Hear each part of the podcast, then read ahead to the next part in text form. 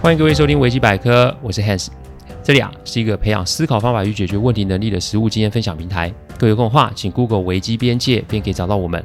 里面有大量的实际操作的个案分析，也有面对问题心态养成的心法，可以让各位累积处理问题的知识与能力。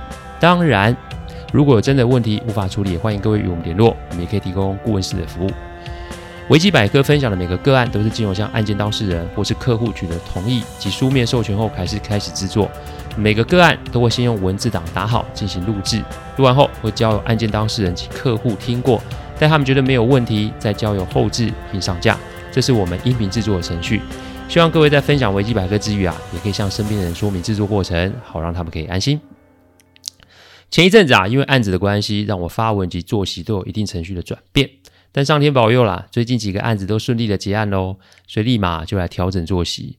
对我来说，作息的调整最快的方式就是恢复写作。接下来每一周啊，都会有固定的更新。谢谢各位等待，我的网站啊，又有新的文章可以看喽。好快哦，又到了年底，今年的新年好像会比往年早，这让我想起了一个客户的案例。每逢佳节倍思亲啊，这句话我想各位听众都不陌生。这也是我很多年前接到的一个委托案。姑且称这位客户为洛哥好了。洛哥是一间公司的老总，他可以算是成家立业的代表。年轻的时候结了婚，生了三个孩子，孩子们陆续出世后，洛哥啊便开始创业。接下来三十几年都会在商场上打拼。但我常说，人一天就是二十四个小时，你用多一些的时间赚钱，那你就会少一些时间陪伴家人。在那一年农历新年前，洛嫂因为癌症而离开了人世，洛哥啊顿时没了依靠。他回到诺大家里，只有自己一个人，孩子们都成家在外居住。洛哥跟我说，他连怎么泡茶都不会，因为他不知道家里的瓦斯开关在哪里。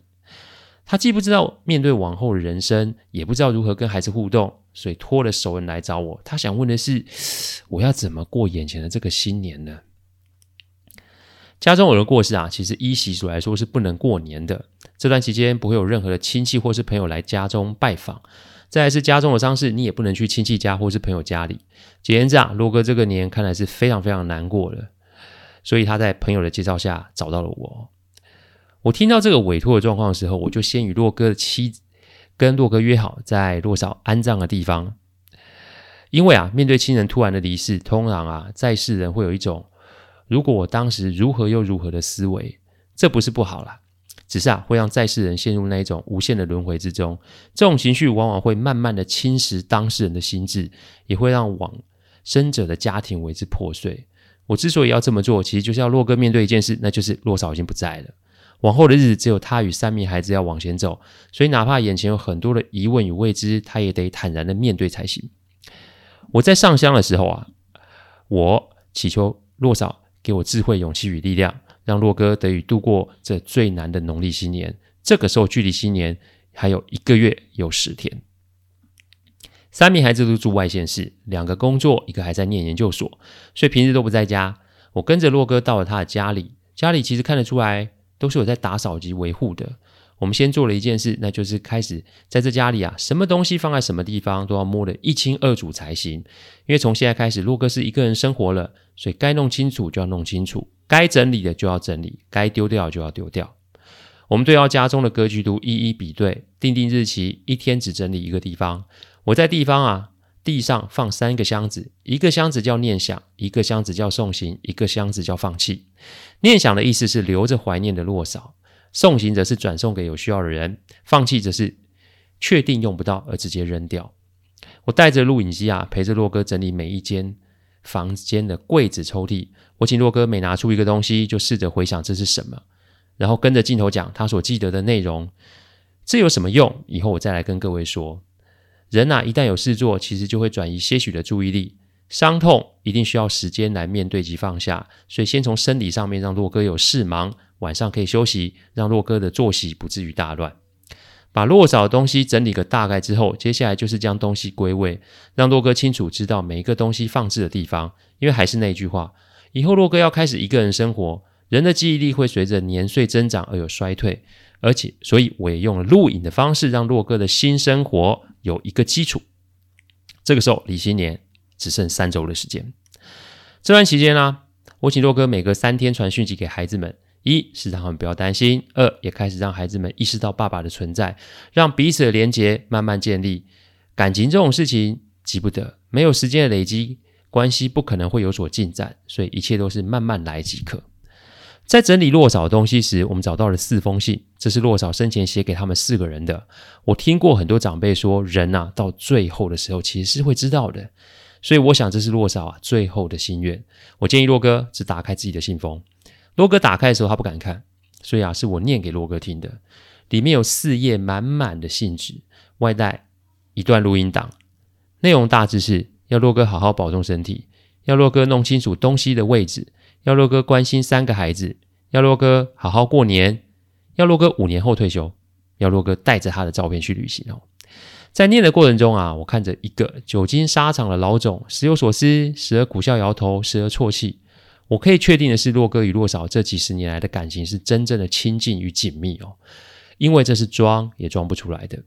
而现在最重要就是带着孩子们过这一次的新年。我跟洛哥说，习俗参考用啦，但如果因为习俗就不跟孩子们相聚，那彼此的关系就会产生质变。所以不管别人说什么，一切都应该以洛嫂的遗愿为重才是。怎么过这个年呢？以下是我给洛哥的建议与执行步骤。第一个步骤，整理出洛嫂的食谱，把旧有的菜色做一个重现。过年最重要就是年夜饭，以前都是洛嫂亲自掌厨。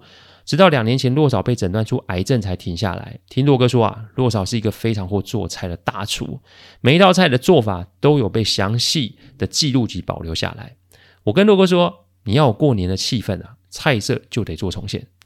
这是对洛嫂的念想，也是把家人重新聚在一起的最好方法。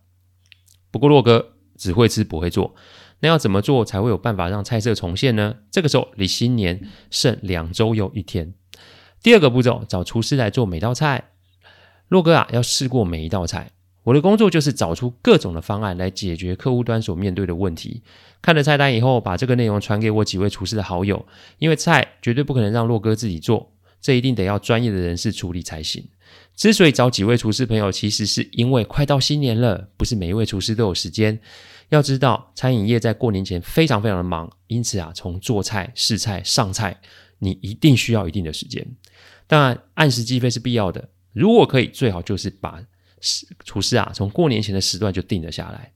但这并不容易，厨师们都不见得你拿钱他就可以处理哦。所以我花了一天的时间，分别找每一个朋友跟他们说明洛哥的状况。皇天不负苦心人，总算有位厨师朋友有空。隔天我就把这位厨师朋友啊带去给洛哥介绍。当下我们就开始试菜。洛哥是吃洛嫂菜最多年的人，因此啊，我们要花一段时间把年菜重现。同时呢，我也整理出洛哥家中所有的照片，因为啊，过年啊，菜的味道是一个挑战，但菜的摆盘就是另外一个挑战。你要用什么盘子？你要用什么摆饰？你上菜用什么顺序？我们都得用照片来一一的重现。这个时候离新年还有只剩两周又一天。第三个步骤，把洛嫂录音档剪接寄给孩子们，邀他们回家过年哦。光试菜这个程序就花了一个星期哦，每天几乎都是十二个小时。洛哥是试菜，我呢是把照片里把场景、桌上摆盘、杯盘碗筷都准备齐全，不能说百分之百还原，但也相差不远哦。紧接着就是把落嫂录音档做一些处理。要知道妈妈的去世对于孩子们来说是很大的冲击，再加上跟自己的父亲又不熟，所以一定要给他们动力才可以。妈妈的呼唤与希望才是最有力的依据，所以我把洛嫂的录音档其中一段做处理，请洛哥把孩把录音档寄给孩子们。上面说啊，妈妈留下来的音档才传过去两个小时不到，三个孩子都回复说要回来跟爸爸过年哦。我那一年没有回家过年，因为我的工作就是要让当天过年的过程不要有变数发生。我人生第一次新年在别人家的厨房忙进忙出，搞得自己全身大汗。不过还好，除夕夜的年夜饭是在晚上。我们啊，则是依着照片啊，把家里啊的现场布置的跟往常一样。所以当孩子们下午回来的时候，无不惊讶盯着家中的样子。洛哥要孩子们坐在客厅里面，让他们看看我们之前整理家中所拍摄的影片，让孩子们知道身为父亲在这段时间所做的努力，也要让孩子们清楚未来的日子，父亲会陪伴在他们的左右。